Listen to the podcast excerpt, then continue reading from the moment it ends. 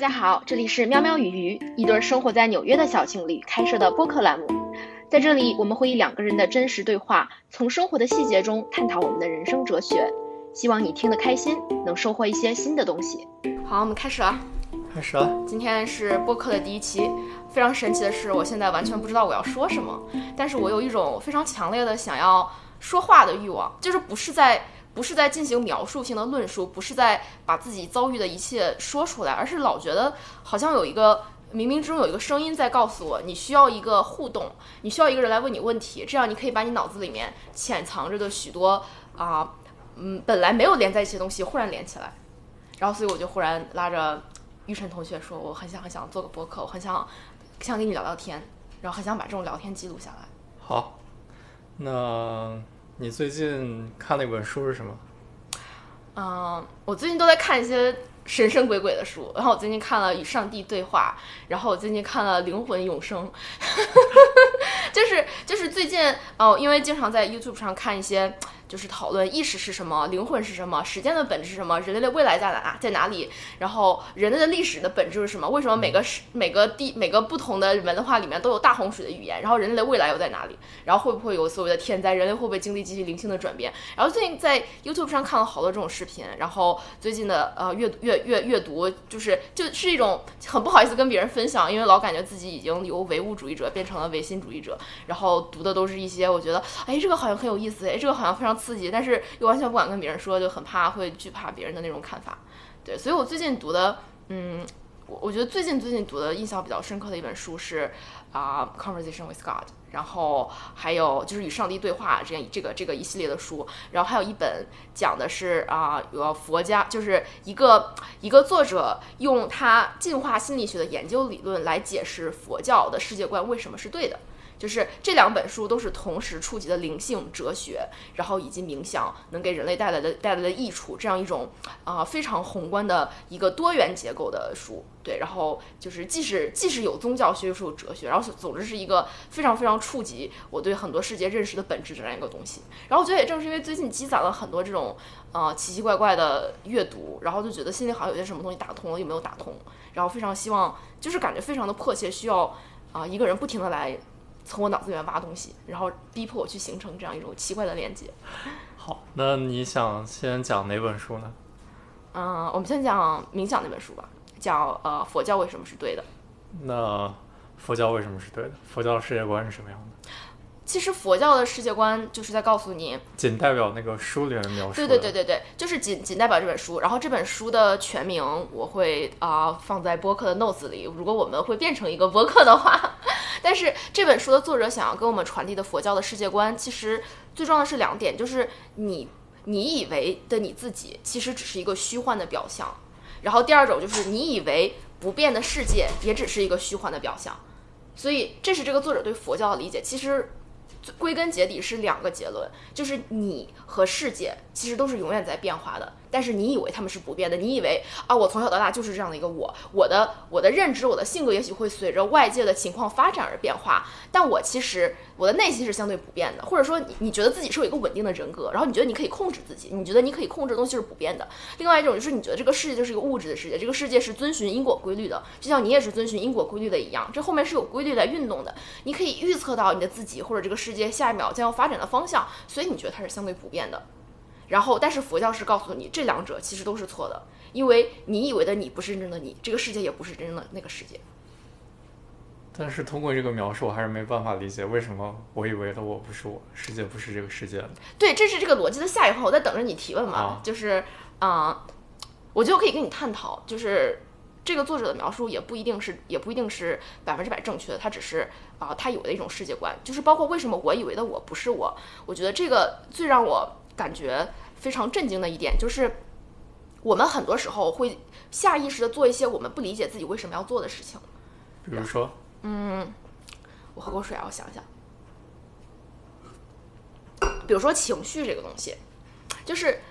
你人有的时候经常会莫名其妙的陷入一种黑箱式的或者是漩涡式的情绪。就比如说，当有人伤害了你，当在马路上你忽然被别人插队。或者说当你在工作上忽然遇到不不顺，你忽然遇到同事抢了你的风头，忽然你被错误对待的时候，你的内心会有一种无法控制的啊、的悲愤的不甘。而而而而产生，然后有的时候你忽然这一瞬间，你你不知道自己为什么，你就整个进入了一种情绪的漩涡里面，你觉得非常非常难受。就是情绪是一个我们没有办法控制的东西，就尤其是负面的情绪，尤其是不理解这个这个世界的情绪。就是如果你你自己觉得你自己觉得你的内心真的是你自己觉得你真的可以完全控制你自己，为什么你没有办法把自己从负面情绪中摆脱出来呢？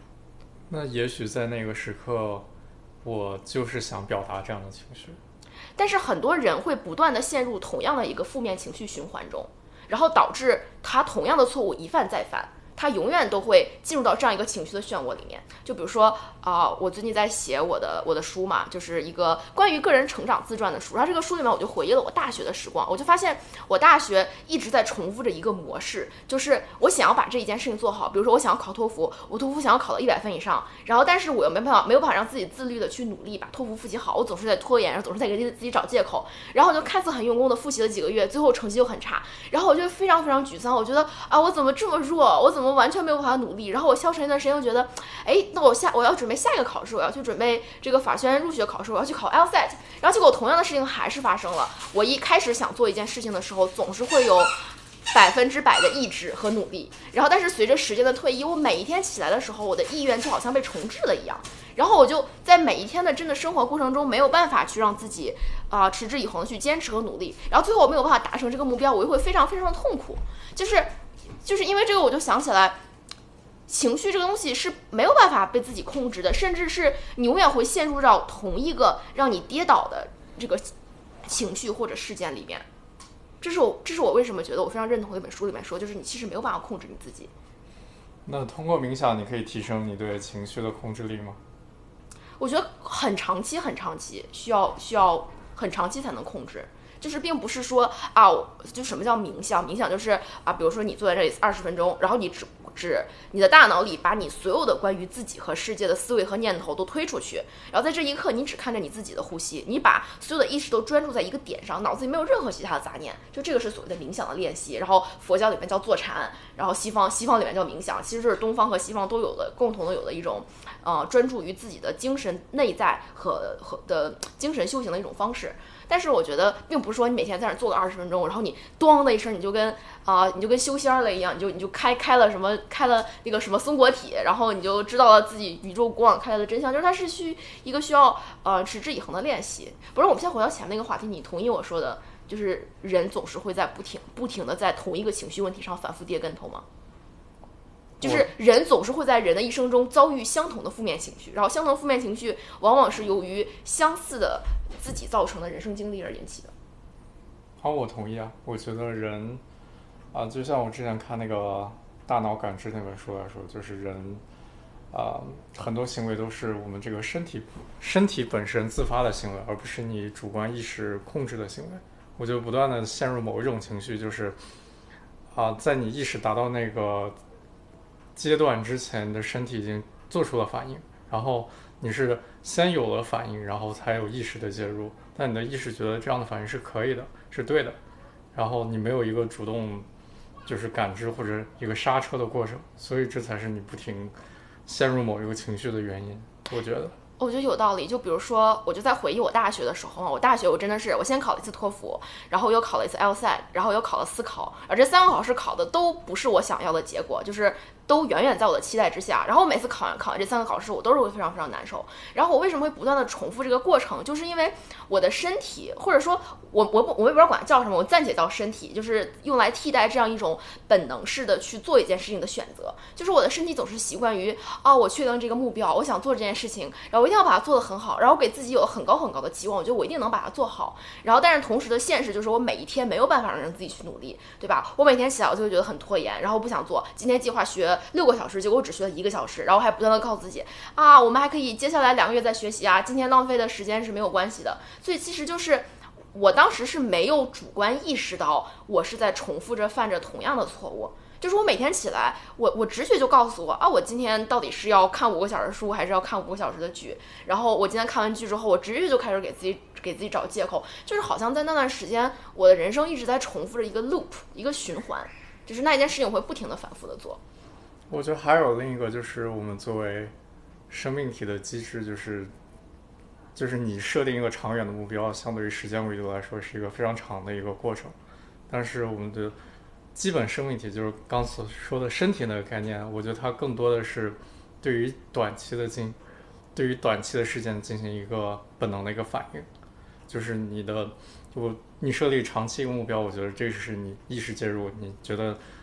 你你未来要达成一个一个一个那样的事情，但是为了达成那样事情，可能之前每天你要安排不同不同的阶段完成一些小的目标，但是你的身体并没有习惯于，就是因为如你的意识没有办法短期内控制你的身体去每天完成那样的小目标。就是我之前写过，或者说在书里面写过，然后自己也思考过，自律到底是什么？就是什么叫自我管理？什么就什么叫做我设定一个目标，我就能去完成？其实这是一个层层分解的过程。就比如说我在大学的时候，我给我自己的目标是啊，我要我我要去大学毕业去美国读法学院，那我应该把这个目标具体分解成我明天要做什么。然后呢，我我要告诉自己，我不要去想着啊，我要实现这个五年后的目标，或者是几年后我会过这种什么样的生活，我就告诉自己，今天我要把什么事情做好。就是自所谓的自律，就是把呃你看似很远大的目标分解成你每一天要做的事情的这样一个能力。然后这只是第一步，然后第二步就是说我怎么能让自己去做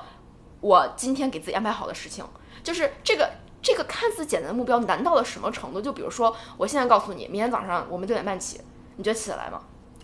起不来，百分之九十九的概率是起不来的，就是你都没有办法控制住自己，你明天因为没闹钟一有奖励响就起来机制啊。我觉得，我觉得人做事情是需要一个奖励机制，特别是连续的、不断的、每天的去坚持做一件事情，是需要有有动力去做的。就是就好像我们训狗一样，为什么我一拿出这个吃的，我的狗就坐下了？就是因为它知道它吃的这个东西会有奖励。所以说，对于你的身体来说，啊、你每天早上起来想着我今天要努力，但是他必须要知道努力能给他带来的奖励是什么。这个时候，一个自然的问题就是说，哎，你的意识不是告诉自己，我的奖励就是我五年之后会去读法学院吗？这难道不是奖励吗？所以我觉得这就是非常非常经典的体现了我们的意识跟我们的身体是分开的。我们对自我的认知是没有办法控制我们的身体每一天去做什么的，因为如果它是一体的话，为什么我给我自己设定了一个清晰的五年规划，没有办法转换成这个奖励机制呢？就就是这个奖励，呃所以所以接下来接下一步就是，那这个奖励机制要怎么形成？然后我这个是根据我过去几年不断变得更加自律的血泪教训，就是你为了给自己的身体形成奖励机制，你不能告诉自己，哦，你一旦形成了，呃，就是你一旦每天努力，你就可以去读法学了，你不要让他去想那些，因为你的身体不理解那些，你要去告诉你的身体。不是你的意识，首先要告诉自己，为了达成那个目标，我需要做成做出什么？比如说，我需要专注，对吧？我需要专注去学习。那接下来，你的意识要去训练你的身体去喜欢上学习这个过程。你的身体不理解哦，学习是为了一个更好的目标目目的，你的身体只理解学习是为了获得眼前的快乐。所以你必须要让他能够从每天学习，或者说每天早起，或者说每天跑步这个行为本身获得快乐。这是我觉得你有没有觉得这 exactly 就像训狗一样，就是你的狗并不理解啊、它你的狗并不理解，就是如果它做了这个动作，它坐下，然后然后它会让你开心，就是其实你训练狗并不是就是并并不是为了让狗开心，是为了让你开心，嗯，对不对？但是你的狗不理解，如果它这样做你就开心，它的你的狗只知道它坐下马上就有东西拿，马上就有东西吃。所以从这一点讲，人的身体跟狗的身体是一样的，你需要的是一个非常迅速、非常及时的奖励机制。然后这个奖励机制需要你身体里面的另一个自己，你的意识的自己，你的主观层面去不断的训练那个物质的那个身体的自己去学习的，就像你训练狗一样，你要像训练狗一样训练自己。我同意啊，我觉得健身也是一样的，就是你不能想的很多少，我坚持健身，然后半年之后我就身上有什么八块腹肌了这样子，但是具体规划到每一天，你每天就想着啊，我今天练差不多了，然后就这样就算了。我觉得正确的奖励机制，这是一个朋友告诉我的，就是你需要特别喜欢你把你意识集中到身体，然后迸发出力量那一瞬间的感觉，你觉得身体你自己对你的身体有控制的感觉，就是你要喜欢上那种感觉，你才有可能会长期坚持下去。就是不看结果，只看过程。对，就是即使是说你的主观意识知道你经过这个过程是为了达到某一个结果，但是你为了让你的身体经过这个过程，你的意识要反过来去告诉你的身体，就去教会你的身体享受这个过程。对，就比如说啊、我因为我我也有过类似的就是健身的这样一种经历，就是我跳钢管舞嘛。然后我一开始学跳钢管舞的时候，我就是想一个结果，我想让自己能够在钢管舞上飞檐走壁，就像一个武林高手、一个女侠一样。就是我当时真的就在 YouTube 上看了一个非常震撼的视频，然后他就绕着钢管，他一只手拉着钢管在那飞。然后当时我觉得我靠，我也想这么飞。然后见结果我真的去练的时候，我第一天我觉得哦这东西好难啊，离飞好远。然后我上第一节课之后，整整半年没有再上过课。然后后来是我机缘巧合又开始练，然后然后后来又来了纽约，就是又又接触到了非常非常鼓励我的老师，让我从每天去跳钢管舞的这个过程中取得了快乐。就这个这个过程中取得快乐是什么意思呢？比如说我今天去跳舞，然后呢老师教给我一个非常难的 trick，非常难的动作，这个动作我完全没有做出来，但其实我练完之后我还是觉得很开心，因为我觉得我在努力的去尝试一件东西，我在努力的把自己的身体调整到一个可以完成我完全想象不出来我可以完成的动作这样一个状态。就是我 somehow 学会了去享受这个过程，然后正是因为这个过程让我变得非常快乐，然后我的身体不断去追逐这个过程，然后我就自然而然获得了我想要的结果。我现在已经可以在钢管上飞了，就就就就就很神奇。就所以你就觉得就是你根本没法控制你自己，就是佛教说的，你以为的你自己，其实根本就不是你自己。嗯，我觉得是的，就像那个非常经典的那个大大脑那个实验，就是就是有一排随机的开关，然后不是有两个开关，然后你面前有个条，然后隔一段有个点儿出来，然后你看到点儿，你按某一个开关，你可以选左或者选右，但是就是，然后呢，最后测脑电波证明就是在你有意识的选择之前，你大脑已经就你的身体已经去摁了那个点儿，你大你的大脑已经知道要摁哪个。了，然后后来你才反应过来你要摁哪个，就其实不是你在做决定，什么？你就是说脑电波已经告诉你你要摁哪个点儿了？对，就就就比如说，我现在先告诉你，然后你如果看见红色，你就摁左边儿；看见蓝色，你就摁右边儿。然后我先把这个信息输入进去，然后电脑开始给你显示红色、蓝色、红色、蓝色，然后你就会发现，就是在显示红色的时候，哦你的脑电波已经是要摁左边儿。不是这个，就是一个按钮，啊然后面前不停的有点儿，你可以随机的在某一个点经过的时候按，就是一个完全随机的过程，嗯然后你完全凭着你的你的直觉去摁。但是就是那个实验最后结果证明，就是你在你有感知那个直觉出来之前，哦你的大脑已经做出了反应。就就比如说，我们就玩那个打地鼠的游戏，然后你看见地鼠你就摁下去，看见地鼠你就摁下去，然后但是在但是脑电波显示这个地鼠出来，你的你的眼睛可能还没有捕捉到这个鼠出来的信号，然后你你就已经给自己下了一个摁的这个决定，不是，还不对吗？那是我没有，是我理解能力有问题。我好吧，是那你再试试。就是就是这个实验，我觉得它目的是证明随机过程不是随机的，你以为的随机不是随机，就是它那个是点不断的出现嘛，就是不停的出现，你是看到你自己觉得舒服的、你自己喜欢的点，你自己直觉觉得要摁的时候摁，但是你在你有感知要做出这个决策之前，你的脑电波已经跳了一下，嗯，就是你你觉得就是跳过了几个，你好像这时候觉得你要摁了，但是你在有这个感知的意识之前，已经脑袋末已经做出了一个要摁的决策。对哎，我忽然想到了一个还是很经典的，不一定说是心心理选择吧，是就是黑镜那个去年出的那个呃新的一集嘛，就是只有一集，然后是一个交互式的。交互式的呃电视剧，就是你在那个主人公做选项的时候，你可以帮他选左边还是右边。然后他要你做的第一个选择就是这个主人公今天早上起来，他有两个口味的麦片，然后你要吃哪个口味的麦片。所以其实如果我现在问你，我们今天晚上就是我现在给你两个东西，我现在是啊、一个是草莓，一个是香蕉，你要选择吃哪个香蕉？是不是 是不是说吃哪个香啊，蕉？不是，你要吃草莓还是香蕉？是不是说在你已经反应过来哪个好的时候，你的身体已经做出了决定？对啊，就是说决策其实是一个，就是你的身体其实是有一个自动化的决策系统。就是我觉得最后的观念是你你每天都要做各种各样的决策，对吧？你早上吃什么？你走路怎么走？先迈哪只脚？然后开门用左手还是右手？这些都是决策。但是你你每天可能有百分之九十多、百分之九十五、百分之九十九的决策是没有通过你意识的，是你的身体直接做出反应的。你知道为什么吗？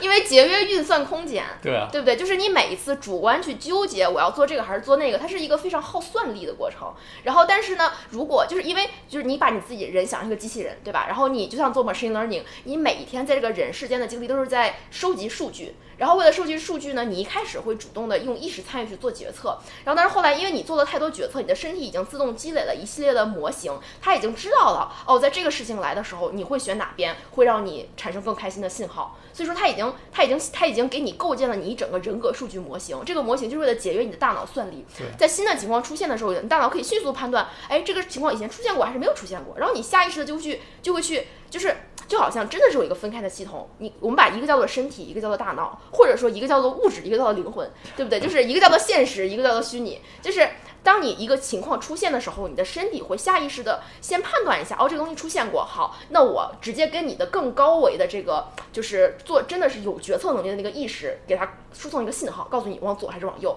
吃草莓还是吃香蕉，然后它它直接就给你一个推送，就是它推给你。就相当于他他把其他的那些跟他竞争的选择都给摁下去了，他就赢了，他就站在你面前说：“哎，选我吧。”然后这个时候呢，你的意识可能下意识的说：“哎，他站出来了，那我就选他。”就有可能很多情况就是根本就没有推到你意识层面，你直接就做了选择。就是你做完选择之后，你对对对，你你回头想一想，哦，原来我做的这个选择，就好像就是这个就是节约算力到了极致的时候。然后比如说啊，我就在你面前放了一个草莓，一个香蕉，然后你在那儿疯狂打字，你在那儿搞你的电脑，你在那儿工作啊，然后你就下意识的拿了这个香蕉吃，因为你的身体它知道你以前就吃香蕉，所以没有什么其他好选的。但是非常神奇的是，就是在出现非常紧急的状况的时候，比如说啊、突然听见一声非常刺耳的刹车声，这个时候你的身体会强制让你的意识介入。啥意思？呃，就是你的身体不能自己去不不能自己去躲吗？对，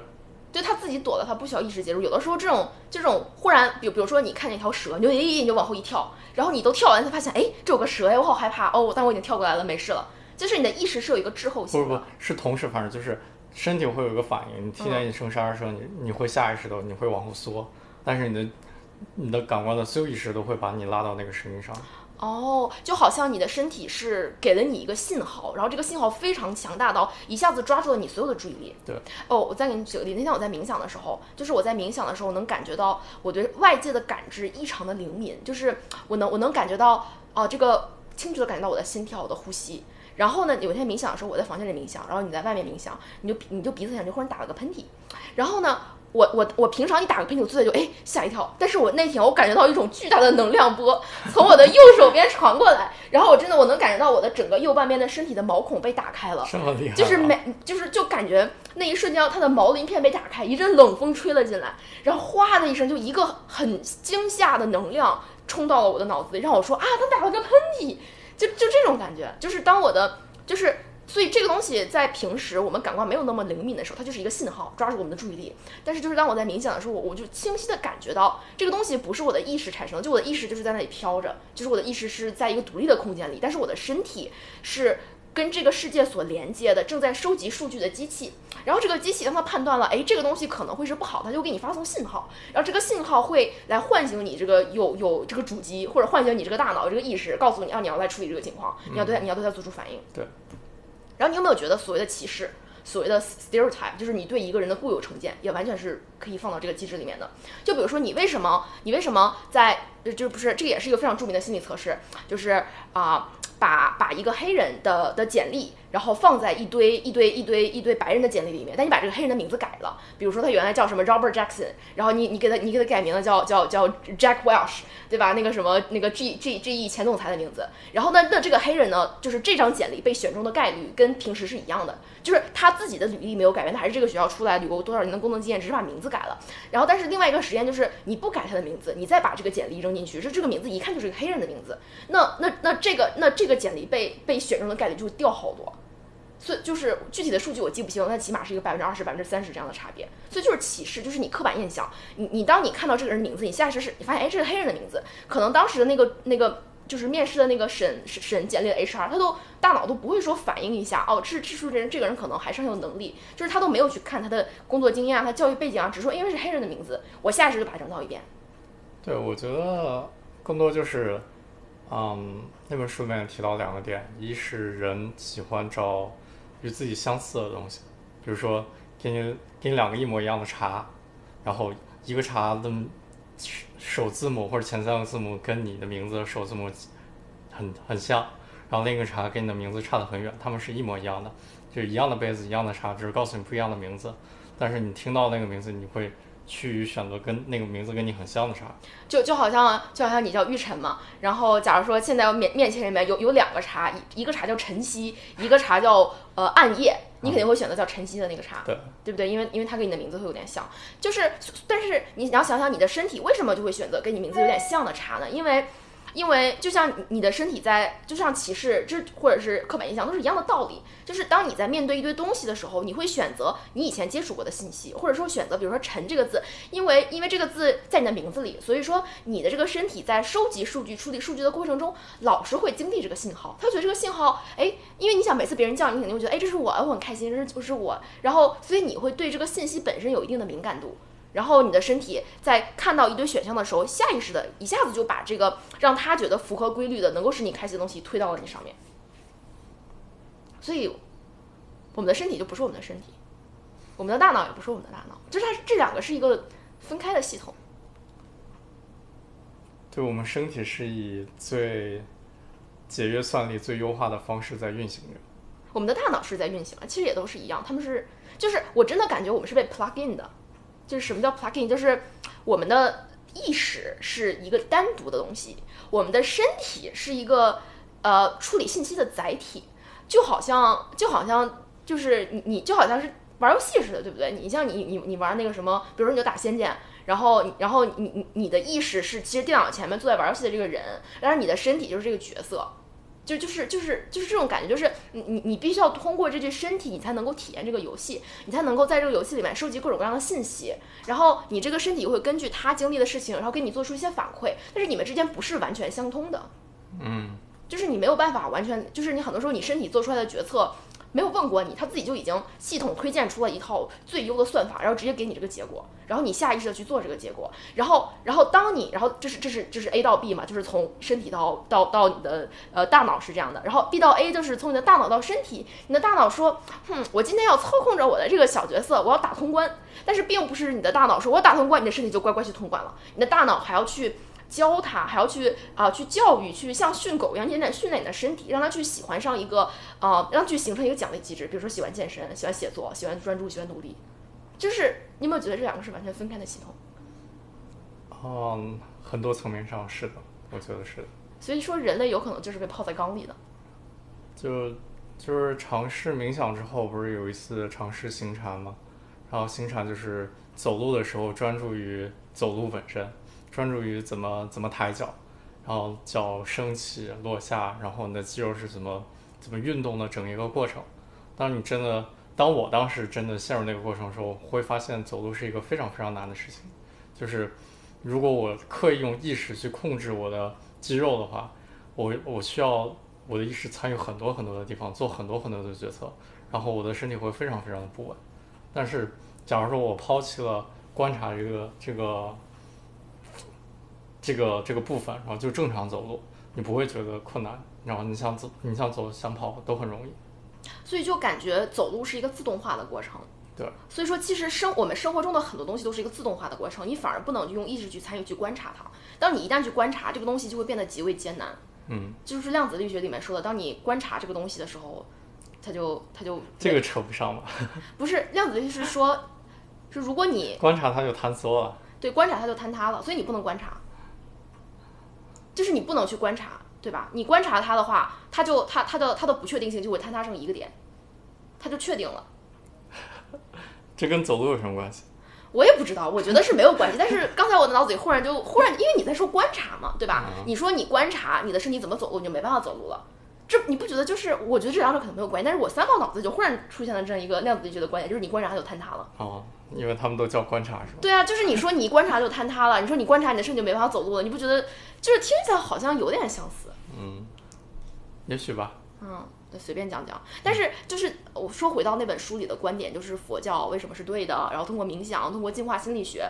那个作者得出的就是这套观点，就是我们的身体很多情况下是不受控制的，但是他没有说为什么，就是他通过了进化心理学的种种论证来告诉我们，我们的身体是遵循着一套跟我们的意识无关的机制的，这个机制甚至先于我们的意识本身，就是我们出生就拥有了这套机制，就是包括我们刚才说的说的很多，比如说啊呃你下意识的判断一个人，对吧？你会找寻找与你相近的事物，或者说啊就是那种本能的趋利避害，有汽车忽然响了你就跑掉，就是所有的。这一些你的身体本能做出的反应，在那本书里面，那个作者给出了给出了一个名词，是一个我们非常熟悉的名词，就是为什么我们的身体会有自动化算法？这个自动化算法的本质是什么？是一个我们非常熟悉的名词，你要不要猜一下？一个现象，一个自然现象，一个一个生物学的现象。生物学的现象？对。不知道。一个一个一个一个最近几年才经过被很多人接受的一个生物学的现象，一个人类发展的机制。给八个字，八个字，八个字，对，八个字，然后四个字，然后逗号四个字。我我再再提醒你一下，它跟一个叫达尔文的人有关。啊，这是什么？物竞天择。然后后面四个字是什么？适者生存。Exactly，就是我们的这一整套身体自动化的系统，它唯一的目的就是一个使命：保存我们的基因。就叫物竞天择，适者生存。就是这个系统从它从我们降生到这个世界开始，就开始不断的收集信息，然后它只需要做出一个判断，怎么才能让这个系统活下去？活下去的是活下去的东西有很多，就是不仅仅是说你不会饿，然后你不会死，对吧？还更多的是怎么让它快乐，怎么能让它去做我觉得有利的事情。然后呢，这个系统还是。一定程度上受到基因影响的，因为它你的基因其实里面是有你遗传学的符号代码，很多时候是人类呃经过千万年的进化积累下的一些反应都会。活在你的基因里面，所以我们每天身体这个自动化系统有一部分是我们降生到这个世界之后形成的一套趋利避害的这么一个东西，然后这么一个自动化反馈，然后另外另外一半呢，就是根据我们漫长的进化在基因里面积累下来的自动化反馈。就比如说我们把刚才说的东西都梳理一遍，为什么你听到巨响，你的你的你你的这个系统会告诉你啊，注意注意注意，因为你比如说人类在自然界里面，你听到很大的声音一定是要坏事儿了，对不对？这就包括我们在现在的世界，你在任何一个世界上，你忽然一个很大的声音，肯定是有坏事要来，打雷、下雨、老虎、地震，忽然有个人举着刀来杀你，对吧？忽然有很大的声音，你这个系统一定会让你注意的。嗯。然后还有比如说，你为什么会下意识的判断一个人，对吧？这也是你你的系统告诉你，人类是群居动物。你要去不断的靠近那些跟你相信的人，你才能活下去。因为人类从刚刚开始，就是从猴子变成人的时候，这个人就是聚集在一起的，就是在很多个地方、很多个部落的猴子变成了人。就是人这个东西，自从 human being 啊，不是 human human sapiens，就是 sapiens 这个物种，就是 homo sapiens，homo sapiens 这个物种自从诞生在这个地球上的时候，它就是群居动物，它永远跟人生活在一起。所以说，趋利避害的一个很大程度上基因遗传，就是告诉你要去寻找跟你相似的东西。要去你你为什么做歧视黑人，对吧？你为什么要喜欢去跟你啊名有名字里面有跟你相似的东西的茶？就是因为这个东西跟你是一样的。然后只是说这个很很大框架的告诉你要去寻找群体的这么一个算法，在细化到眼前的这件小事的抉择上，就是去找一个跟你相似的东西，去排斥那些跟你不相似的东西。嗯，有道理。所以说回到那本书，就是这一套算法。就叫做物竞天择，嗯，这个适者生存。但是这个这个算法并不一定是好的，就是什么叫好的，就是坏的，就是这个算法呢是有些落后的。为什么叫为什么叫落后呢？就是因为它有的时候给我们自动化推出的这样一个。呃，这样一个最佳选项，就好像你有的时候在电脑上操作嘛，电脑会给你自动推荐 recommended action，就是我推荐你搞这个事情，要不要杀毒？我推荐你杀毒，要不要重启？我推荐你重启。但是你有的时候觉得，哎，我不要杀毒，我不要重启，你这个东西是不对的。就只是说你在操作电脑的时候，你会说你推荐是不对的，我不要选你推荐的。但是当我们在每天生活的时候，你的意识跟你的身体已经结合的太紧密了，它推荐上的东西，你下意识就接受了。就比如说，你为什么要歧视别人？就是因为你的身体推荐你歧视别人，你的身体觉得这样是对你好的，然后你的意识不会去反过来思索和检查这个推荐好不好。这个推歧视还是换个例子吧，比如说你为什么喜欢吃东西？就是看见好吃的东西，你会一直想吃。我觉得歧视也很对啊，为什么为为什么歧视是个不好的例子呢？就是你的身体，我就会告诉你，你要去排斥那些跟你不一样的东西。你为什么会歧视他？因为你觉得这个人跟你不一样。对吧？因为你觉得他跟你站在不同的群体里，歧视是群体性的，你歧视的是一个群体，然后你发现这个个体属于那个群体，这个群体跟你的群体不是一个群体，你才去歧视他。我是觉得歧视跟你喜欢吃东西这种本能是有是有区别的。我觉得歧视是有部分意识参与的，歧视是有认知参与的，不是纯靠这个身体这个机制。我觉得我对对，所以我刚才不是跟你讲，身体的这个自动化的算法是分两部分，一部分是你后天形成的，一部分是你先天就有的。先天就有的就是所谓吃饭，对，你想吃好吃的东西，你害怕很大的声音，你害怕老虎，你害怕蛇，你害怕孤独，对吧？然后。后天形成这个东西是是，就比如说你的身体先天告诉你你要去寻找群体，那什么是群体？群体这东西是随着时代的演化而被定义的，而且是随每个人他所定义的群体都不一样，所以这个系统它会有一些初始的指初始的设定，比如说这一块我需要去填补，所以说这个系统它在成长的过程中，它会不断去寻找哪一个是我的群体。我我如何辨别我所属于的群体？然后这个东西是有后天参与的，就是因为你的意识总是要先先先去跟这个系统有交互，跟外界有交互，交互之后它告诉你这是我的群体，然后你的身体会哦学习到了这是我的群体，然后只说这个东西不断的被沉淀下来之后，你的意识就不再参与了，你的意识已经接受了你的身体给你的这个推送系统，你的身体已经学会了这就是我的群体，这就比如说。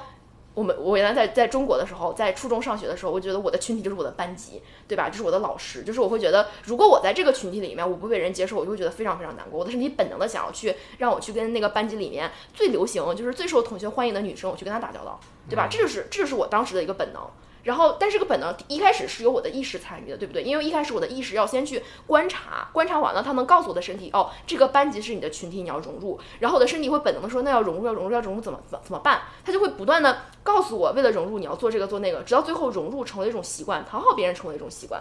就是你，你为了融入这个群体，你去习惯性的来压抑自己的天性的表达，而去把自己变得跟群体一样，成为了一种习惯。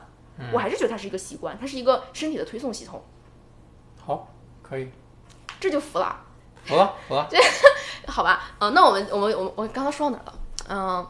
歧视是一个哦，为什么这套系统是错的？首先，歧视是错的，对不对？歧视这个东西是让我们每个每个人的这个系统只会想着让自己生存下去，但是它你的身体看不到更远的未来。就是如果每个人都歧视别人的话，人类就没有没有群体了。就是你，你所谓的群体性会让人类不断的分分解成一个一个一个更小的单元，但这东西有点抽象，我觉得很多可能不是所有人都能理解为什么歧视会导致人类的灭亡。就这有一个很长的逻辑上推导。我现在说一个最简单的例子，就比如说，啊，路路怒症，这这两个字对于四川人来讲和湖北人来是非常非常难的一个东西。但是那个那个英文英文叫 road rage 嘛，这个还比较好理解，就是 road rage 路路怒症，就是你在开车的时候忽然有人别了你，然后你。大拍一张方向盘，说去你妈的！就是 这个过程中你非常生气，对不对？你要想生，就是情绪其实是你的身体促使你进行行为的一个信号。就是它之所以让你觉得生气，是因为它想让你做出反应。它你为什么要做出反应呢？这就要回到当你的基因在漫漫长的进化的时候，当你还是在丛林里面捕猎摘果子的那些史前人类的时候，这个时候如果你在树林上摘果子，有人抢你的果子，你必须要干他呀！你不干他，他他他你就没果子吃了。所以说人人类在群体里面生活，你你除了要服从群体，你还要保保护自己的利益，你要在这两者之间取得一个平衡，对吧？所以说，我们的身体本能告诉我们，当你被人欺负的时候，当外面有人抢了东西的时候，你第一反应就要去夺回它，所以你要生气，生气，然后是你要把东西抢回来，你不能服输，你要跟他干架。但是呢，我们再回到现代社会这个例子，你真的在高速上，你在开开，有人别了你，你生气有什么用啊？就是没有任何用，对吧？你不可能真的去干他，就是你干了他，只会让你。有更更多的更多的风险，你去撞他，然后交警还来了，你还耽误你大半天时间，对不对？然后你拍桌子，除了把你旁边旁边那个驾驶座上那个副驾驶座上瑟瑟发抖的小伙伴吓了一跳之外，也没有别的卵用。嗯，就是路怒症是一个非常所谓不理性的行为。但是为什么这个动这个行为，我们的大脑知道，根据我们新的环境，我们分析它是不理性的，但是你的身体还是会生气呢？这就是这个自动化的推送系统很多时候是错的，也不能是错，错误匹配，就是它不适应于不符合当前的新的环境。对。就是你到了一个新的环境，你其实要不断的去分析什么东西是有利于你的，然后你再往下输送到你身体的这个本能反应里面。但是很多人不会去那样做，很多人觉得哦，我的身体已经知道怎么做了，我就这样做就好了。然后呢，但是当这样做造成一个不好的结果，然后呢，意识又非常痛苦，你又不知道为什么痛苦。这就好像我在大学的时候，然后老是习惯性的去拖延，拖延完了考试没能过，又非常的丧，丧了之后我我去每个新的考试我还是拖延，然后拖延又很丧，这就是因为我的身体下意识的以为拖延是对我有利的。就是不是说拖延，就是就是啊，就是为什么会拖延？因为你不想面对这个事情，因为你觉得这个事情很难。那这个就好像这个就是这个就好像回到了你还在丛林里面原始森林里面捕猎摘果子的时候，什么东西觉得难？打老虎觉得难，对不对？就当你要面临一个你觉得很强大的敌人，你觉得难，那这时候你的身体就告诉你啊，你要保护你自己。如果你觉得这个东西很难，你就不要去做，就是这样，你才可以保存你的基因。就是当我们看到困难的时候，就就是想想先暂停一下，就是不想去做，想拖延，或者这个事情我不喜欢，我把它推到后面。这是一个非常符合人体进化论、符合这个呃物竞天择、适者生存、保存基因的这一套自动化系统，嗯，对吧？所以所以，但是当时当我的身体每一天下意识的去遵循这个自动化系统做出来的决定，它就会带给我带来长期的痛苦。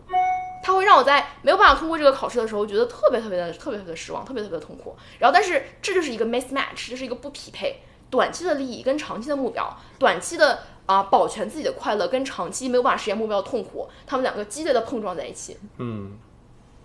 所以说我们是被泡在缸里面的。说了半天，我觉得这是唯一的，这是唯一的解释。哦，我同意啊，而我觉得就是说要推荐一下冥想，是真的是这个问题的解药。你你你你觉得你通过冥想把自己从缸里拔出来了吗？哦，我这还要说到一个那本书里面非常神奇的一个点，就是那本书的作者，哎不对，先我先不说作者啊，我先说泡在缸里是咋回事。大家都知道《黑客帝国》对吧？就是《黑客帝国》里面这个人还是《阿凡达》吧，说不定有人没看过。怎么有人没看过《黑客帝国》？不是《黑客黑客帝国》黑阿阿凡达它是两个真实的世界，但是《黑客帝国》是一个真实和一个假的世界。我觉得《黑客黑客帝国》比较符合。就是虽然阿凡达也是把灵魂装入了一个身体里，但是你、但是你那个身体的世界是真实的，就是你并不是说你身体的那个世界其实是假的。你是想说我们没有什么真实和假的对我们的是你说不同的世界我，哦，还是说还是说黑客帝国，因为黑客帝国跟我那个书有关系。好好好，就是我我们刚一直在讨论，就这些东西为什么会让我们想到缸中之脑这个让人想起来就脊背发凉的科学伦理道德难题，就是因为《黑客帝国》这个故事里真的写的太逼真了，就是真实的人类，真实的我们是被泡在缸里的，然后在你的浑身上下都插满了管子，这个管子不断的给你大脑输送一些电信号，让你以为你生活在一个世界里，但其实就是你以为你生活在一个正常的有大楼，然后有地铁，有人上班的这种世界里，但其实是呃人类世界已经毁灭了，被人工智能占领了，人工智能把人泡在缸子里，然后用来给给给机器发电。就是这是人工，这是黑黑客帝国描述一个场景，也是让我们在现在探讨这些啊，我的大脑是不是我大脑，我的身体是不是我的身体，然后出出来的一个能能想到的一个非常恐怖，也可能是真实的景象。然后这梗不是来自于黑客帝国吗？然后就在我今天讲的这本书，就是啊，冥想为什么是对的这个书里面。啊，不是，呃，佛教为什么是对的？这个书，这个书的作者，这个书的作者在九四年写过一本关于进化心理学的书，然后黑黑客帝国的黑客帝国的导演就是那对变了性的兄弟，从兄弟变姐妹的那对导演叫什么沃索克斯基的导演，他们在拍黑客帝国的时候，把这个作者写的那本关于进化心理学的书给了男主人公去看，男主人公是谁来着？基努里维斯啊，基努里维斯，对，就是基努基努，就是导演为了向演员传递他们想要表达这个世界的价值观，给他们看了这个作者的曾经写过一本书。嗯，就是这个故事是这个作者在新的一本书里面写的，也是他想，也是他这些年一直在思考的一个问题。就是他看了《黑客帝国》的这个电影，然后他一直在想，而他又发现《黑客帝国》的导演跟他的世界观是有相似之处的。嗯，就是他一直在思索，我们这个世界到底是不是真实的，我们到底是不是缸中之脑。嗯，然后所以就是很神奇的一个点。我忘又忘了之前在说什么，为什么又扯到这个书上了？哦，不是说冥想，冥想为什么是可以一切的一切问题的解药？不能说一切问题吧，不是一切问题对，就是我们这个我们讨论这个小问题，冥想可能是一点点解药，这也是那本书的想表达的一个核心内容。嗯，那你要不要介绍一下为什么？我有点累，你你说吧。好，我说啊，那我说的，我冥想的感觉跟你冥想感觉也不一定完全一致那。你先说你的嘛，然后再说我的。我觉得冥想就是在你身体每天做各种各样的自动化推算的时候，你通过冥想让你这个自动化系统刹一下车，让你的意识什么叫通过冥想？你又不是在你身体给你推送的时候，你说，哎，我来冥一下想，就好像我来得一下道，接通一下我的松果体。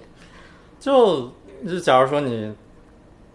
你是你你身体是一个汽车，然后它在高速公路上行驶，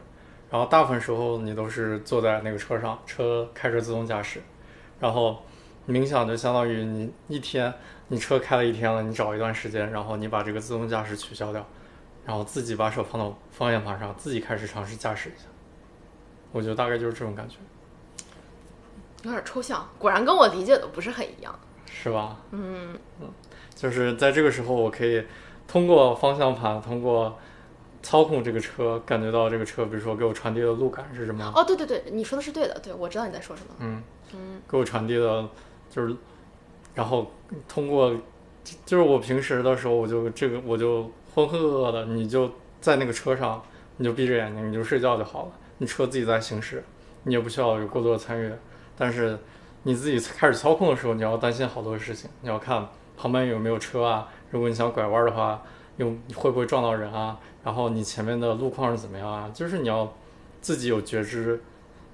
对对，这个车还有对这个车周围发生的所有事情有更多的控制力。对，就是觉知和控制，我觉得是非常好的两个点。就比如说，嗯，因为我今年一直有开始冥想嘛，然后然后今年就有一个非常神奇的。呃，事件也不能说事件吧，就是非常神奇的冥想改变了我情绪的这样一个例子。就是我好像跟你讲过，就是咱们在今年从一月二十多号从丹佛回来那天，刚飞了一个红眼航班，就是晚上十一点的航班，然后第二天早上五点到纽约，然后取完行李，还有长途折腾回家，然后洗澡再上班。那时我就就是刚飞了一个红眼，就没有怎么睡觉，然后等行李的时候我已经特别特别难受了。然后这个时候我们的行李就被就被晚点了，行李就等了。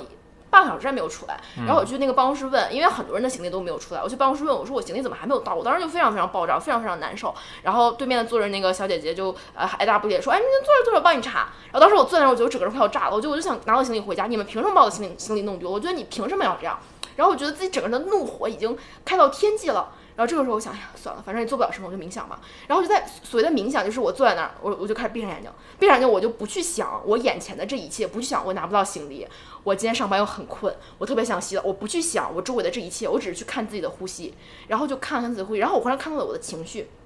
我忽然看到了我为什么会这么生气，就是因为我想要控制我人生中的一切，我希望我的人生都一切都按照我想要的事情去进进行，我没有办法接受意外，我没有办法接受我今天不能够按照我想要的结果早点拿完行李回家睡觉，我没有办法接受。然后就然后我在冥想的时候，我就忽然意识到我为什么没有办法接受呢？就是人生中每个人都可能遭遇任何的事情，没有一个人就可以说我这辈子能得到所有我想要的东西。嗯，人生中有很多东西就是你没有办法控制的，这个东西你没有办法控制，你没你为什么要去要去激起你的怒火呢？就是情绪是很消耗能量的，当你长时间处在这种很负面、很消极的情绪，它是在消耗你的能量，它会影响你每一天的行为，会影响你每天的状态。然后我就观察自己，我就观察这股非常负面的能量，然后忽然它就消失了，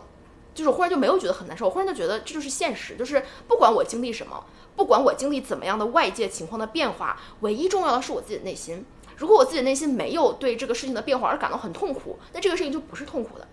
就如果我看到行李晚点，如果我我在那等着，如果我当得很困，但是我我就是我的内心就是对这一切没有反应，我的情绪没有任何的变化，那那这个这一切事情对我来说，它就它什么都不是，it's nothing。然后很神奇的是，就在我当时看到了这个情绪，然后我就是通过观察自己的呼吸，把这个情绪给融化掉了之后，我的行李就出来了。是你给我打电话，你说行李出来了，对。然后当时觉得特别震撼，就是当然这这个例子不是要跟大家说，每次你觉得飞机晚点的时候你就去冥想，然后飞机就来了。我觉得不是这个东西，就是我并不觉得主观可以影响客观，我我并不觉得是我的冥想来让行李来了，我只是说这是一个巧合。然后但是但是在那一刻，我真的通过了专注自己的呼吸，把自己的情绪从一个爆炸的，从一个气球撑得满满马上要炸开的边缘，然后这个气球又卸掉了，变得非常正常。就是这个过程是我来对我来说是非常神奇的。嗯。就是其实你想要控制事情的本欲望，或者说当事情失控脱离轨道的时候，你会觉得你会觉得非常非常的抓狂。这其实也是源自于你的身体本能的推送信号嘛。对啊。就是当你在大自然里面捕猎的时候，你必须要能够预测下一步你会不会遇到危险，你必须要能判断天气，你必须要判断往哪儿走。就是你必须要尽量去控制你周围的环境，这样才能够保存你的基因。所以说，当事情失控的时候，当你会发现啊，我事情没有按照我想要的方式发展，你就会觉得非常的难受。也不一定吧，那很多情况下，大多数情况下，我觉得失控的时候，你会感到感觉到恐惧，对，就是而不是而不是愤怒，就是恐惧和愤怒其实是相，其实其实同一同一道东西，就是你不接受，你不接受这个东西，恐惧意味着你去逃离它，愤怒意味着你要改变它，嗯，就是你会觉得恐惧，当这个东西失控的时候，就是你首先要看这个东西能不能改变它，你要能改变，就是你的你的身体会给你发送的信号是愤怒，愤怒让你去改变它，让你去行动，让你去把这个东西掰回来。但如果你身体发现这东西不能改变，它对你有害，那你就逃离它。比如说，你看见你看见一个蜜，比如说啊，你看见一个屋里面四处飞舞的蜜蜂，这个蜜蜂可能会蛰，可能会叮你，可能会叮你的孩子，你会觉得有点有点不是说愤怒，就是你觉得有点生气，或者说你想把它抓住它，你觉得很烦人，就是这样这样一种想要做出改变的这样一个动机。但是如果有一群蜜蜂在你屋子里，你肯定会第一反应就是躲起来，因为你觉得恐惧，你不觉得愤怒。所以你就遇见这种不能控制的时时候，就是你的身体会做出一个判断，判断你的力量和他的力量的悬殊。如果你的身体的结论是你的力量比较大的话，就给你一个愤怒愤怒的信号。对，就比如说，就比如说，在在在，就比如说啊、你走在路上，忽然有人撞你，如果撞你的人是一个老太太。然后他又非常看着表情非常的邪恶，他就故意撞你，他就是他就是那种他是对你毫不满足，不是他就是故意报复你，就是报复社会，他就突然撞你，你可能觉得很愤怒。但是我是一个大汉，带着枪撞了你，你第一反应是会愤怒吗？嗯，不会，你肯定觉得恐惧。所以这就回到了，就是忽然回到了这个一开始聊的这个疫情的问题，为什么大家会害怕瘟疫？嗯，因为因为没办法控制。因为无法控制啊。为什么会很慌？就是因为你不知道它会到哪里。啊，而且目前来说没有没有疫苗嘛，没有解决。不仅是没有疫苗，是而且是 literally 每个人都会恐惧，因为每个人都知道没有疫苗，而且而且大家都知道，就是你想把这个瘟疫控制住，你你需要的是全社会人的努力，就是并不是说你待在家里就可以的，你待在家里，你总得吃饭了吧，对吧？你你你总要接触人吧，就是你总要接触点什么东西，就或者说。就是如果真的是，比如说像中国那种手段非常严、非非常严厉，所有人都待在家里，你可能也就放心了。你要快递员上门都要给你隔着十万八千里。但是我就是说，忽然想到在纽约两周前刚刚爆发的时候，我们身边很多朋友非常非常的恐惧，就是他们为什么恐惧？因为当时的美国政府还不 care，然后没有说啊大家全都待在家里，因为就是美国，你即使是说到现在，他也不可能像中国那样小区门口有个人，然后进出门要查出证，没有告诉你关了，没有小区，对对吧？只能说只能说下一个行政命令，然后大家尽量都待在家里，但是你没有人去执行，对吧？就是靠大家自觉。然后正是因为在生活在这样一种情况下，你知道你没有办法控制，然后也没有一个东西来控制。你知道你没有办法控制大家不出门，你没有办法控制你你你你你出门就没有办法控制。当你出门买菜的时候，这个这这个超市里面没有病毒，就是你没办法控制，所以你觉得恐惧。嗯，但那你恐惧吗？不恐惧啊。我也不恐惧，就是因为就是我觉得就是因为我我今年开始冥想，我觉得如果我今年没有在冥想的话，我可能会恐惧。就是当我在冥想的话，就是害怕瘟疫、害怕病毒这个例子，我觉得跟我在等行李行李不出来很生气的是同样的一个机制，因为我没有办法控制，所以我要么是愤怒，要么是恐惧。但是我不断的通过冥想，不断的在循环这个过程，就是让我意识到我没有必要去控制它。就是或者说，当这个东西我无法控制的时候，我并不是一定要产生一个恐惧或者说愤怒的信号。就是你可以接受，隐隐含的意思就是你可以接受任何的结果。就比如说你等行李的时候，如果你抛弃那个恐惧，就是你可以接受你多等一会儿，你可以接受它马上出来，你就你可以接受所有潜在的结果。然后现在我们所谓的对疫情不恐惧，就是我们做到我们能做到的，但是如果真的得上了，那就得上了。对，就是你没有办法控制这个事情，所以你你没有必要，你没有必要去感到恐惧，因为你逃不开。你你再感到恐恐惧，你也不可能让自己完全隔离在危险之外，这是不可能的。然后愤怒的就是愤怒的情况，就是你再怎么生气，你也不可能去改变这个情况，你也不可能让飞机忽然过来。就是当你的情绪已经，当你我们从意识上知道我的再多的负面情绪，除除了让我自己变得更难受之外，不会对我现实的处境改变一丝一毫，我那我就接受了。我接受任何可能的结局，就是我我会做好一切努力，先在我可能的范围内让自己远离危险，让自己改变现实。当我把我一切我穷尽的事情能做完之后，接下来是在我的控制范围之外的了，然后我就要 let it go，我就要放弃这种想控制事情的执念，我可以接受任何来到我身上的结果，因为我已经尽到了我最好的努力。对，就是你觉得这个也很适用于你，我我很我很适用，我不恐惧病毒啊。不是病毒，就是你有没有特别想要达到一件事情的状态？还是有的，对不对？有啊，就是比如说你特别想要，你特别想就是就是什么，你的你的老板对你好一点啊，那倒没有，好，但是你并没有这种想好法。好好好好，我我我我们我们跳过这个，我知道你的意思嗯嗯，就是就是我可以接受任何的结果，尽到我自己的努力就。对，就是就我想表达这个含义，就是我们我们人生中很多时候特别想要得到一件东西，其实就等于你特别害怕得不到这个东西。对。然后其实这个就是佛教所说的人类的苦，就是当你觉得非常非常苦，为什么你觉得苦？因为你想得到是苦，然后你得到了你想要的更多也是苦，得到了害怕失去也是苦，然后你没有办法控制是苦，控制了之后你又害怕它再度失去控制也是苦，所以你怎么才能让自己脱离这种苦？就是脱离这种想要控制事情的本能，嗯不要想的是控制它。嗯，同意。所以说再回到冥想，就是就是说了这么大堆，就是觉得不是三分钟，我们聊一个小时吧。啊，好，我们居然说了这么久，我们居然说了这么久，啊我觉得好神奇啊！我觉得冥想今年改变了我很多。好像也改变我很多。我们超级多。我觉得我们好像没有好好解释冥想的原理，我们只是只是用比喻的方式和举例子的方式来说冥想是一种什么感觉。但是你能不能从就是脑神经科学啊，或者从我们刚才这个自动化身体和你大脑之间，就是就是完全在这个理论框架下来解释冥想到底为什么能够让我们的意识跟身体的这个自动化的信号做出一个切割？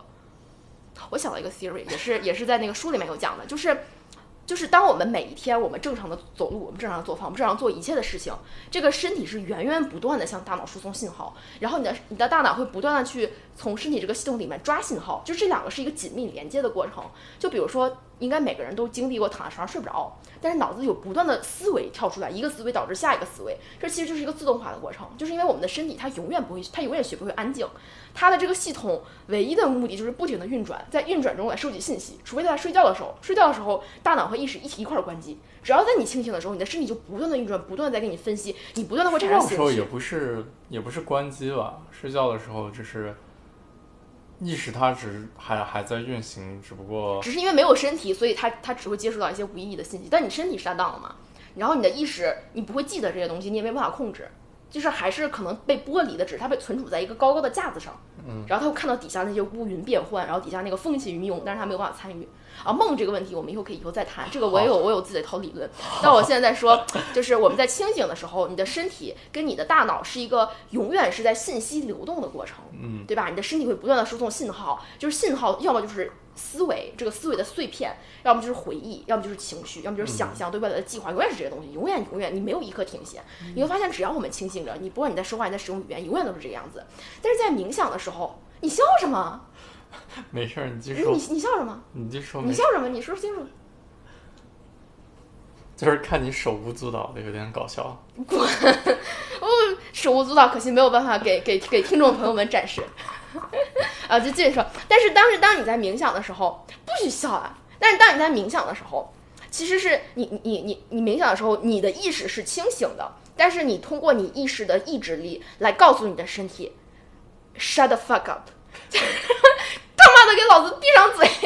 真的就是我真有种感觉，就是我在冥想的时候，我闭上眼睛，然后脑子会出现想法。对吧？会出现，比如说忽然想，哎，晚上吃什么？我在我我我然后一直会把它摁过去滚，然后会告诉自己别冥想了，腿疼，摁过去滚，或者想着，嗯，今天那个要工作，好好焦虑啊，被老板骂了不开心，然后摁下去滚，就是真的有那种不断的有有有那种东西会上来，然后你会看到一个意识把它扫开的过程，然后这个在冥想的这个术语里面叫打标签，就是当你在坐下来，你你专注自己的呼吸，然后你就有东西上来，有东西上来之后，你就会打个标签，比如说啊，这个是我的回忆。这个是我的情绪，这个是一个不甘的情绪，这个是一个恐惧的情绪，这个是未来的计划。我打个标签，然后把它扔到一边。所以其实就是这样一个通过你的主观意志让你的身体安静下来的过程。然后这个过程实际上就会让平时紧紧连接着身体的自动化系统和你更高维的这个意识之间做出一个切割。就是虽然你只能在。啊，你冥想，比如说十分钟、二十分钟、三十分钟期间，做出一个要很努力才能把它切完全切割开的状态，而且不是完全切割，这这中间就好像藕断丝连一样，你把这两个藕掰开了，中间还是有丝儿连着，就是因为你还是有不停的这种小的情绪信号碎片，然后这样通过你的这个这个回路上来，但是。你你这个十分钟二十分钟把它们分开的过程，就三号能够让你平时在正常运转的时候，你的意识能够更多的在某一个秒钟，就是某一秒钟某一片刻，忽然清晰的意识到，哦，这东西只是身体的一个信号，并不是我一定要按照他的推荐去做，我是有选择的，我永远是有选择的。比如说我在等行李，行李不来，我非常生气，我忽然意识到，我不是一定要生气的，谁说我一定要生气的？我的身体告诉我生气，我就要生气吗？我不生气，我其实挺开心的。他来不来，我我我都不生气，我就是不生气，就是这样一种感觉。我还以为你要从脑神经科学的角度来讲冥想是什么。这也是脑神经科学啊？这是吗？可能不是吧，这是照神经科学，这是自创神经科学啊。嗯。脑神经科学哦，DMN 嘛，就一样的。我觉得脑神经也是这一套东西，就只是说，我觉得用脑神经术语的术语来解释，可能就不是那么 intuitive。就是所谓的，就刚刚我们说的这一套自动化运行系统，在脑神经科学里面是有一个术语的，叫 Default Mode Network，叫 DMN，简称呃不对，简称翻译叫呃原始模型网络。Default Mode，Default 是原始，Mode 是模式，原始模式网络。它说不定有个什么中文的术语。Anyway，就是 DMN，这项 DMN 是英文里面就是 Default Mode Network，就是原始模式的原始模式网络。就是所谓的 DMN，就这个东西是经过脑神经脑神经研究证明的，就是在深度冥想的人，然后哦对，是是这样，有这么一个人，然后他是一个深度冥想者，就是他每年冥想一千个小时那种。然后呢，你先把他在正常你跟他说话的时候呀，或者你让他回忆自己的过去的情况下，你把他送到这个呃一个扫描机里面，这个 R R M I 这个机器里面扫描他的大脑，然后你得出一个图得出一个图景，然后呢，你再让他二十分钟进入深度冥想的状态。他进入这个状态之后，你再把它扫去，再扫描他的大脑，然后你你得出一个脑神经元活动的图景，你把这两个图放在一起对比，你会发现就是有一个非常明显的这种可视化的网络。就是这个东西是我去年在《How to Change Your Mind》讲致幻剂那本书里面看到，就两个图，两个图让我印象特别深刻。就是一个图是一个花花绿绿的，然后所有的神经元都在跳动；另外一个图是一下子就暗淡下来了，而暗淡下来的那个东西正好可以组成一个类似于五角星一样，就是它是一个网，它真的是一个网络，就是一个所有的，比如说以视觉到听觉，听觉到嗅觉，嗅觉到思维，就是所有东西都在互相连接的。但是当你在冥想的时候，这个这个网络就消失了。就比如说，你看见一个东西，你下意识的就激发了一个情绪，这个东西就是一个网络，就这个原始模式网络，就是在一个你不干预的情况下，你先天的和后天，就刚才我们聊到的两个不同嘛，一个是基因形成的，一个是你后天判断形成的，先天和后天会形成一个下意识的反馈，但当你进入冥想的状态之后，这个这个这个这个通道就消失了，就是你你不会再去下意识的看到一个东西激起一个反馈，这个这个这个模网络就没有了，所以说当你冥想的时候，你是把你的 D M N D M N 这个东西 quiet 了。让让它变得很安静，把它进入到一种待机状态，然后，嗯，这个所谓的这个 DMN 就是我们今天所有聊到这一切的自动化网络，嗯，就是你本来产生的情绪，你本来产生的歧视，你下意识的就是一切的身体的反应，就是你的 DMN。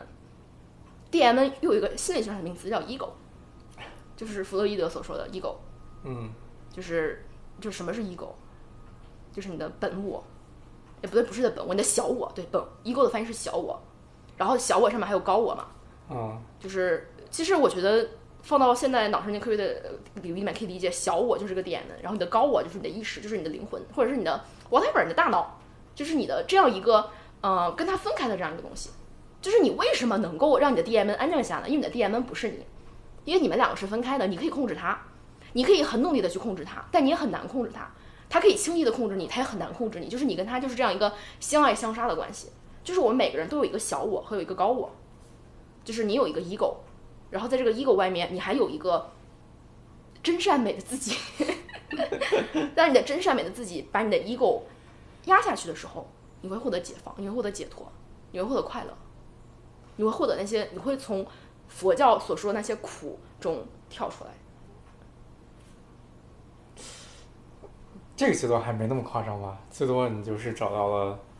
内心的平静，对，就是就是在一开始的，就是在呃刚开始修行的时候，我觉得我我刚开始冥想三个月，我已经能体现体会到很多对我生活中的影响。就比如说，有时候有，比如说有大家大家吵架嘛，你下意识的说一句话，要是以前我肯定就吵起来了，但是现在我会发现，哎，我我不一定要生气啊，我生气是因为我的 D M N，我的 ego，我的人身体的自动化系统在让我生气，但是它不是我，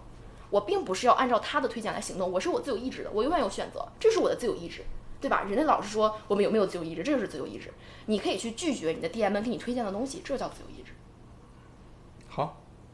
就是一开我只是就是不是一开始就是今年刚开始冥想，我我感觉到我自己的变化，就是我可以在生活中很多不能说很多吧，偶尔有一些片段来意识到我跟我的 D M 是分开的，我跟我的 ego 是分开的，然后把它压下去。但是我就是想，如果你长期冥想，就像那些冥想一千个小时的人，他们是什么样的呢？就是那他们是已经没有 ego 了吗？我觉得不一定吧。我觉得有的人可能就是他能很快的、很短时间的进入深度冥想的状态，但他出来的时候，也不是说一定就会对生活有更高的感受。我想到了我们身边一个天天冥想的朋友，然后感觉他 ego 还是挺强的。你知道我在说谁？嗯，我觉得很神奇。对，就是也并不是说天天冥想的人 ego 就一定不强。我也还真的遇到过冥想的人，然后觉得 ego 挺强的。对，这并不是，并不是说冥想会让你的 ego 消失，只是说你可以在那一段时间内把你的 ego 降下去。就是，但是又的确说，起码对我对我而言，在每天这十几分钟、二十分钟的练习，把自己 ego 压下去的过程，能够让我在正常生活中更能够感知到自己的 ego，更能够调节自己的情绪，让我的身体本能的让我不开心的时候，告诉自己 it's not rational，就是这是不理性的，然后去开心去快乐。嗯。但是我并不知道未来会怎么样，我并不知道这个这条路走到极致会怎么样。就我们太太浅了，太初学了。那佛教说的涅槃是不是就是这个意思？我哪知道？就是你不断的把自己的 ego 压到，直到你的 ego 死了，你的 ego 死了，你没有 DM 了，然后你就升仙了。就是你的你的 ego 是把你的灵魂绑在这个世界的东西，然后你把 ego 一掌拍死你，你就得到修仙了。不知道，这个我真的不知道，你看伊爸睡的 跟条狗一样。跟条狗一样。好，我觉得挺好的，今天就聊到这里吧，好拜，拜拜拜。